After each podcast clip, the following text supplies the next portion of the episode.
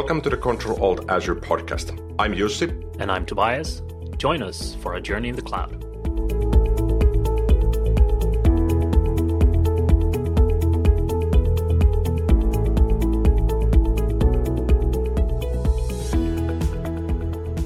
Hey, and welcome back to another episode of Control Alt Azure. I am again here with Jussi. What's up? Hi, Toby all is good again. Uh, I've been doing gym visits quite frequently, and it, it, basically means that I am in recovery mode every day that you hear or see me. and the other big thing for me is that I've been working at Microsoft now for about a month.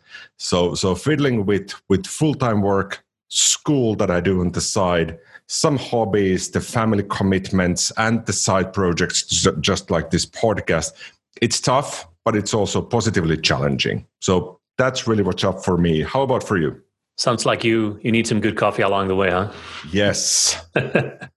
uh, so for me, I have just like you also picked up my my new gym membership, and I have scheduled some PT sessions at six o'clock in the morning. Oh, excellent! Which I am starting to regret already. Uh, but I know it's going to be good. I've, d- I've done that in the past. So, um, other than that, I have also put Azure functions through some real rings of fire um, with large scale enterprise kind of tests where it makes sense to uh, implement proper async patterns, dependency injections, and you need to have proper testing and, and stability, reliability, and resilient code. You know, all these kind of things. And that's been quite the learning curve. So maybe this is something we can do in another episode. Um, for today, we're talking about some IoT stuff in Azure.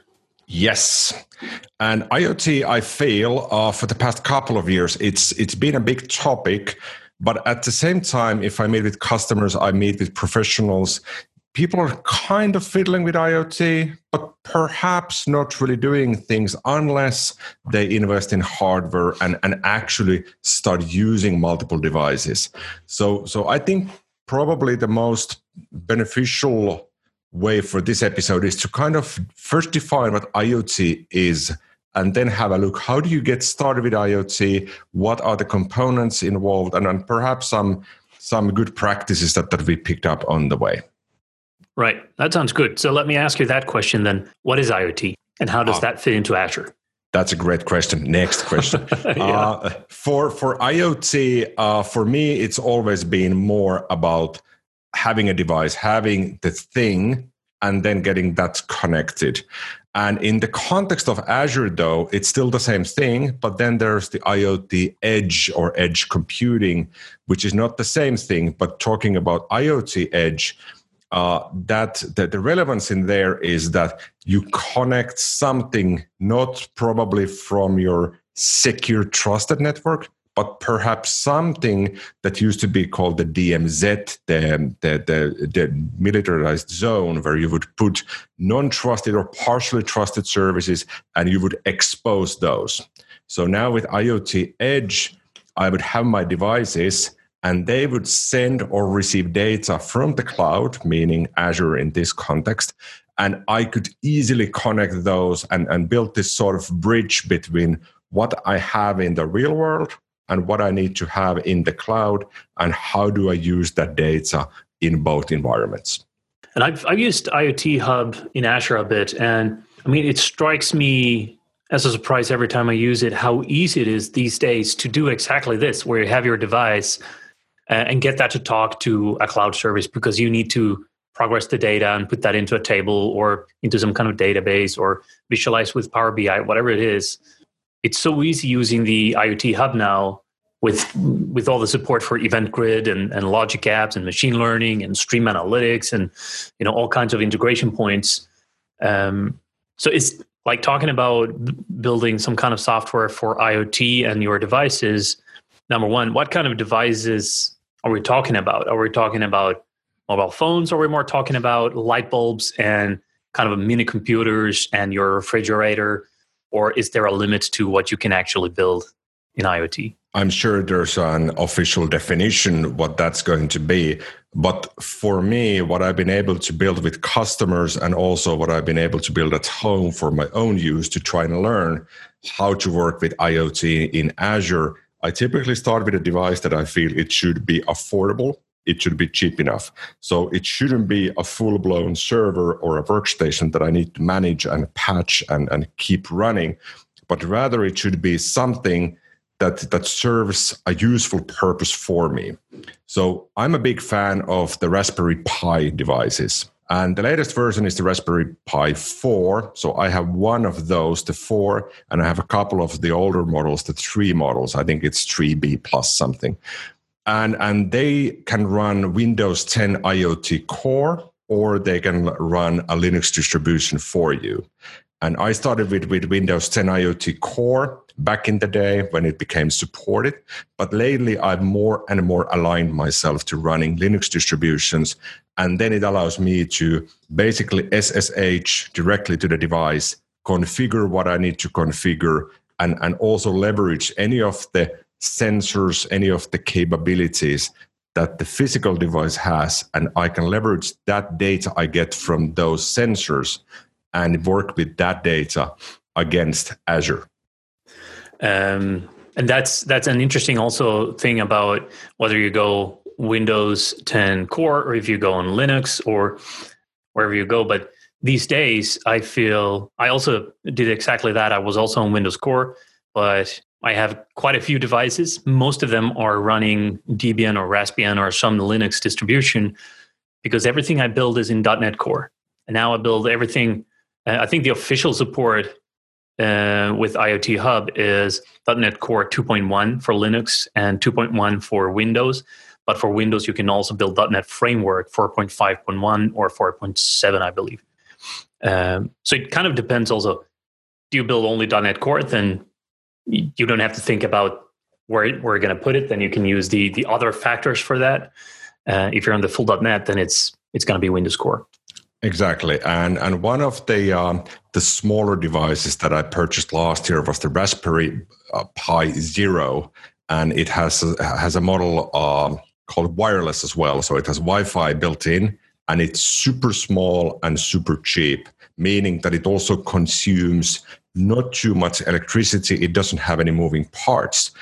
So I built that in anticipation that it could get data from my home send that to the cloud and react based on the what what the cloud is telling back and and I liked it because it's much more cheaper than a, than a Pi 4. So I could have multiple of those. But it also means that it's more limited, meaning starting from the connectors. If I want to connect a keyboard, I cannot simply connect a full blown USB uh, to the device, I need to have an adapter, and that's a bit more rare. So I end up with dongles. I end up with these specialty equipment things that I only use for this one device. Right. So that kind so, of so the size of the devices become bigger than the actual ra- full Raspberry 4. Yeah, yeah. and and and the aim for me was to build this info display at home, and I've seen those in in plenty of restaurants. You go to the uh, men's room, if you will, and there's a mirror and behind the mirror they have something that that uh, um, puts a display uh, behind the mirror. So you will see the weather and perhaps what's the queue to the bar or something like this. And I, I felt i'd like to get something like this for my home. When i'm leaving home it would show me where's the closest tram and how how many minutes until the next bus arrives or how's the traffic situation. Mm-hmm. and the raspberry zero would be ideal for this because it's so tiny and small that you can actually hide that behind a display or the mirror as opposed to using something larger like the Pi 4. Yeah, that sounds good. Uh, so what I did for for my project was not a, a mirror, but I, I built an automated greenhouse. So my my brother has an actual pretty huge greenhouse in his garden, and so I built a miniature proof of concept for that to automate everything from putting water in the buckets and filling that and tapping into the rainwater um, buckets to see how much rainwater there is and how much you can pump out and measure the temperature, humidity, and the soil moist and you know all kinds of stuff. Um, and I also use that Raspberry Pi 3 for that and deploy that on using .NET Core, uh, Azure IoT Hub, a Raspberry Pi 3, and a couple of devices. That's it. So it was pretty easy to do that um, and I really really enjoy the the simplicity of these things.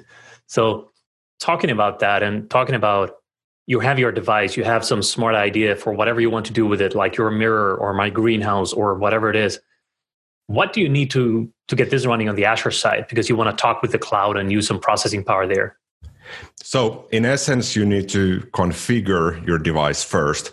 And as, as part of that, on the Azure side, you need Azure IoT Hub.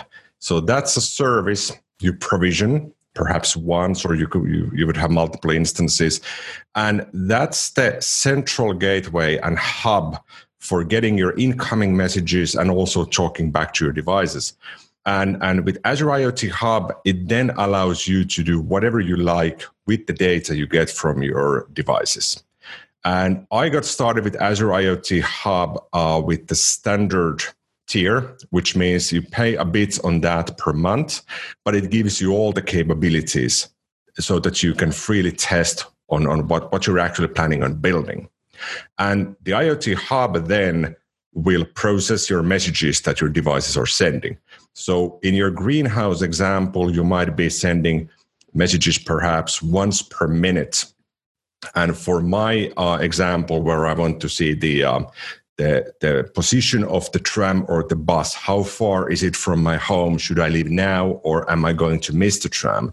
That would perhaps give me per second um, updates. And that then uh, defines what you need on the IoT Hub side. What's what's the tier? How many messages are you expecting to get? And what do you want to do with those messages? Do you just need the the real time data for now, or do you need historical data to store it someplace and then analyze it later?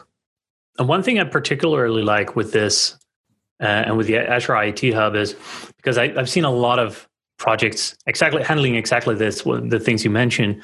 But if you don't use a like a standard for it, like the IoT Hub has a lot of standards, and they also have integrated security, security center for IoT for your devices. Uh, you can secure the communications with SAS tokens, with individual X uh, 509 certificates for authentication, all these kind of things. I know there's other ways to deploy your things to other clouds or to you know some iot startups where these things might not exist so it's also something to be quite aware of that a benefit of doing that on azure is all of these things comes baked in handling messages, building you know huge message message queues and processing that with event grids and whatever you want, but also everything around that doesn't have to do with your business logic or the code. Uh, but the security. How do you secure devices? How do you secure the connections? How do you secure how do you route your device data and integrate with other services in azure? And all of these things kind of come built into, into azure iot hub as well yeah, and, and the beauty was for me is that I started with the Raspberry Pi 4, and what I built initially, this was uh, last summer during my summer holiday, and I simply had nothing to do on that given day. So what I built is um, I got these wireless temperature sensors, uh, and they also give you the humidity and and the uh, the location of the device. So I'm reading data from multiple sensors and then i'm collecting that on on the actual device the thing and that pushes one json package to azure iot hub. And once i get that message in in iot hub it's up to me to decide what do i want to do with this. And for me what i quite frequently use is i use azure functions. So i push data to azure iot hub. Once it gets there i will push that to azure function that parses through that json package and then perhaps does some transformations with the data and then stores it to someplace else, maybe a database, maybe Azure Table Storage, or calling an API and pushing that that data that I've cleaned and I'm certain it's valid, and then it stores that and allows me to work on other services in Azure. Yeah, yeah, and that makes sense. Um, and I, I really like this idea of how simple that is, and similar to what you do with a, a JSON, um, a blob or a JSON pack is. That's also what I did with the greenhouse. I collect a lot of data. I do this every 30 second. So every 30 second, I have I think 16 sensors with different things. I have I can control fans and open hatches, and like there's a lot of motorics and things going on as well. All of these will send their current state, and um, just ship that to Azure. And in Azure, then I can process that and determine what I need to do because the current state is, you know, 37 degrees Celsius inside of the greenhouse. That's way too hot. Then I can trigger a function, or in the function, I can trigger a message back uh, to the device saying, open the hatch. And then it starts a fan. So this is also something like device to cloud and cloud to device type of messages. Um, are there other ways to do that other than um, event grid and functions? Or because i know you can integrate for example with logic apps. Is this something you have tried? Because I've, I've only used functions and event grid and storage account accounts and power bi to visualize my data and then take action based on my functions. But i know you can use logic apps and and stream analytics for example to process a lot of data. Is, is do you have any experience using those yeah, we used once. This was a couple of years back, and and what we wanted to do back at the office, we had some some uh, offerings, some servings for customers. They would visit the office, perhaps wait twenty minutes before they get to do their certification exam, and and besides coffee and cookies, we wanted to give our customers candy as well.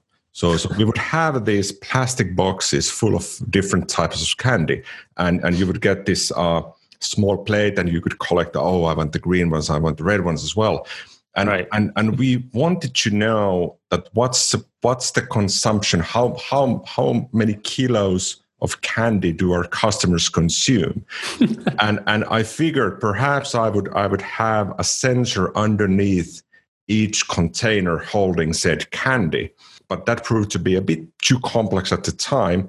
So what we did is um, we reused one of the old Nokia tablets, the, the, the red ones running Windows 10, and, and it has a nice touch display. And, and that ran uh, a web page that showed a picture of each of the candies, and you could vote what's the best one that I'd, I'd like to have. And, and even though we are not really using IoT, the thing in a sense, because it was basically a website, that's one of the ways you could do it because this way you get the message to Azure IoT Hub, and then that can raise an event to run your Logic app. And I would probably use a Logic app if I if I knew that there's a business process beneath everything. But if it's simply data that I then need to store, perhaps visualize in Power BI and show that uh, at the cafeteria TV, that this is the temperature and this is the CO2 levels and this is the amount of cars we have parked at at the, at the parking lot, then logic apps might prove to be a bit too complex or introduce too much overhead for the benefits of just getting the data and showing something. That's pretty cool. And I, I like this always taking a step back to to understand do I need a function or do I um, need to use a logic app or do I need to put it elsewhere? And and this is it's a perfect use case for yeah where you maybe don't need a function but you would put it in, into a logic app instead. Yeah, and uh, the, one, one thing you get from Logic App, of course, is that if your business requirements change, later on somebody tells you that, well, actually, this is not the thing anymore that we'd like. We'd like it to do something else starting next week uh, when you use logic apps and perhaps even with functions, you can fiddle with everything you have on the cloud side quite freely, but you don't have to go back to the device to reprovision something again and, and tweak code on the devices because you might have 500 devices doing something. Yeah. And you, you don't want those devices to be under constant management and administration. So yeah. just get all the data from the devices that makes sense and then fiddle with your architecture on the cloud side. Yeah. So that that also makes sense then to um, one thing I realized was exactly this where you I did not build the software on the device to do specific tasks. I built the software to accept messages and whatever came into that message is what it executed and when it sent messages it always sent the current state of all the components. So I could change the logic on the Azure side, you know, how I handle things and what I send back. If this happens, you should open the hatch or you should this or you should that and then i can send the right command but this is logic i could then later change only on the azure side without pushing this to all the devices. In my case i had only one device or two devices actually but if you had like you say hundreds or thousands of devices then it makes even more sense to think about that Yeah, and you also get the reporting from the IoT Hub side. So you can use the traditional Azure monitoring tools to figure out Am I receiving messages from all the devices? Should I do something if I lose one site with 20 devices? Should somebody go there physically and see if, if there's a problem with the connection or with the devices, for example? So, yeah. in that sense, even if the device is not giving you anything, that's a signal that you might need to react to it. And and talking about thousands of devices, I know you can also scale the solutions. Uh, so with IoT Hub, you can scale to like millions of simultaneous connected devices, and you know there, it's a huge scale. It's not like we're talking about some hobby projects and some candy and a greenhouse and a mirror, which is super small scale. But if you have millions of devices in in an industry or factory or you know what, what whatever you have, this is also something that Azure IT can handle pretty seamlessly. Um, maybe that is something that comes down to what pricing tier in the end that you select. Um, but it's also good to to understand that it has support uh, for pretty big scale. So it is cloud scale. It is enterprise huge scale capable. Also, it's not just for for your everyday hobby projects. Yeah, looking at the uh, at the limitations or the scalability for Azure IoT Hub, I started with the free version in my initial tests. That this was last summer, and I went with the free tier, which is part of the standard tier. So it's free edition, part of the standard tier, and the free one gives you eight thousand messages per day per IoT Hub unit. And this is typically more than enough unless you're sending messages every second and then you go with standard one S1 tier, it gives you 400,000 messages per day. And that will cost you about 21 euro. So that's what, $25 roughly per month. Yeah, that's pretty cool. And I, I know there's there's tier standard two, standard three, and they support 300 million or maybe it's more, but it's it's in the hundreds of millions of messages per day per unit, which is a lot. Yeah, and, and obviously this is not the only cost because let's say you go with S3 tier and you're expecting 250 million messages per day.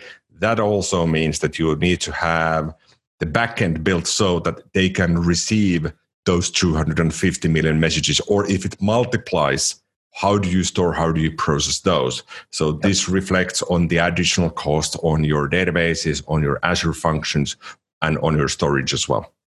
So, so talking about pricing now, when we're talking about it, like what is the cost of a Raspberry Pi? Like, if I want to get started, let's go back to hobby projects because some people listening might want to start dabbling around with Azure IoT and, and some devices. What is the cost of a you know whatever Raspberry Pi you want to get, and then getting started with Azure IoT Hub, the lowest or free tier? Uh, I've, I've seen that the cost differs uh, not much, but quite a bit depending where you buy the devices and, and which devices specifically. So the Raspberry Pi 4, which is capable, capable of running your desktop software as well, that goes for about 45 euro for the device itself. Then you need the SD card that that is your storage on the device, and typically eight gigabytes or sixteen is plentiful, and that's about five to ten euro roughly. So now we are at about fifty to fifty-five euro. Then you might want a case to make it look nice. That might be about 15 euro. It's it's piece of plastic, so you could 3D print it yourself as well. But I find that I can just order something pay a few euro and save two hours of my time. So now we are at roughly 65 to 70 euro. And then it's wireless. So you might not need anything else besides the PSU. So something to power it up, and it powers through USB C. Uh, and I found that if you purchase the official USB C charger uh, or, or the power adapter, it always works. But if you use any random USB C cable connected with something, it might be flaky and your Linux or Windows on the device will start acting horribly. So okay. roughly, yeah. roughly, I would say about 75 to 85 euro for the whole package. That makes sense. And then to add on to that, from from my experience, what I did is for the greenhouse, I'll put some links in the show notes for that also. I use something called GrovePi, which is from a company called Dexter Industries. And they are also huge in providing small components, easy to use components. And the good thing here is they also have NuGets. So if you build on .NET or .NET Core, they have NuGet packages. So you can just pull in the, the NuGet to your project and say, I want to connect to my LED socket kit or my button or my uh, light sensor or whatever kind of component you're connecting, like a touch sensor or yeah, whatever it is, a buzzer. And in the code, you just say, I buzzer, connect to this device on pin five. And that's it. So the code is super simple. Um, so that can also, of course, add some cost if you want to buy all these cool components to build something other than just you know software on the raspberry but you want the raspberry to be connected to something um, and and talking about that how do you prefer building software and solutions that you will put onto your raspberry pi uh, the first few times I built everything with Visual Studio. So that was Visual Studio 2017, uh, a year or two ago. But then I found out that Visual Studio Code actually has fairly nice plugins and extensions that support Azure IoT Hub, which means that once you build your code, okay, this is the sort of data I'm getting, this is how I'm sending the messages, this is how I format the messages. Then using uh, Visual Studio Code, it allows you to directly within Visual Studio Code to submit test messages to Azure IoT Hub and see on the client side how it's reacting. So you don't always have to hop back to IoT Hub, start refreshing Azure Portal to figure out did I get anything. Mm-hmm. So you mm-hmm. can you can do the whole deployment and testing using Visual Studio Code. So I ended up nowadays uh, using Visual Studio Code as well as Visual Studio 2019. So my preference, if I'm building something that will be deployed to Azure my preference is to use Visual Studio 2019. But if I do something that I run on the client side, I often resort to using Visual Studio Code. Yeah, my experience is I've mostly used Visual Studio 2019 or any edition of Visual Studio for, for building these things. So I have not yet tried Visual Studio Code for this purpose, but that's a great tip. And I'll definitely try that out next time I get a chance to to build onto these things because uh, I really like, like you mentioned, you can test your messages. Is it actually being received correctly? And uh, with Visual Studio, it's not clunky, but I know by experience, Visual Studio Code, when I want to launch it and I have an idea, it's going to launch in just a few seconds. Everything is right there, and I can get started. With Visual Studio, it does take some time to load. Um, other than that, I, I like both tools for for different tasks. Yeah, and, and perhaps the thing really to take the, the key takeaway here is that if you want to build something as a hobby project, you can start with cheap devices. You just need the free tier of, of Azure IoT Hub and you're good to go. But the exact same technologies, the exact same things you learn doing your hobby things will then transform to building enterprise grade IoT solutions.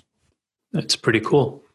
So I, I think we covered a lot of a lot of ground on getting started with IoT, IoT Hub in Azure, and and yeah, some small experiences around it. Is there anything else from the top of your head related to these things without drilling down into another five-hour discussion? I, I think we covered all the essentials. So I have a couple of blog articles that I wrote last year when when I had this experience fresh on my mind on what I learned. So I'll make sure to link those in the show notes as well. All right, cool. So then I guess that leaves us with the final thing of the day, which is the Finnish and Swedish word of the day. So we can indulge in some ling- linguistics. Yes. And, and I've been trying to memorize each time we, we learn our mutual languages. I've been trying to memorize those and, and I'm getting better at it. So I can start with the Finnish version first. And, and this is a this is a phrase that especially IT people like like to use so let me first say it in, in Finnish, then I'll ex- explain what it means. So the phrase in Finnish is "bootti kaiken muutti." okay. And and bootti means rebooting, uh, typically a PC, a server. And kaiken means everything, and muutti means changed, meaning that if something is not working, a reboot that changed everything. and somehow it magically works now. So once Right. more, Buutti kaiken muutti. Muutti kaiken Multi. Fluent. So Perfect. now now you can work as an IT consultant in Finland as well. Finally, after 11 shows, you know, I've got it. I can move to Finland. Yes, you're ready now. All right. And so from my side, the the on the top of my head, the Swedish word of the day or phrase of the day would be ingen ko på isen. And the actual meaning is, you know, don't worry or don't worry about it. But the literal translation is there is no cow on the ice. I don't know why we say that, but we do. So when it's don't worry, don't worry about it, it's okay. Ingen ko på isen. There's no cow on the ice. yeah, I, I- I knew all of those before, but I wasn't sure what ku is. Uh, so isen is ice, and uh, ingen it means means nothing or or or or uh, not relevant in this sense. So let me try this. Uh, ingen ku på isen. Perfect. So now I know no cows on the ice. Even though in Finland we don't have any ice yet, it's it's not too cold yet. So I'm quite certain we don't have any cows there either. Yeah. And even when we have snow and ice, our cows are usually not standing there. I honestly don't know where it comes from, but it's a funny thing. No cows on the ice. That's, don't worry about it. It's okay. Good. So now I can be skogstugig and have ingen på isen. No worries about that. And after we're done here, I will probably go muutti kaiken muutti. Yes. All right. Cool. And thank you for today. See you next time. Thank you.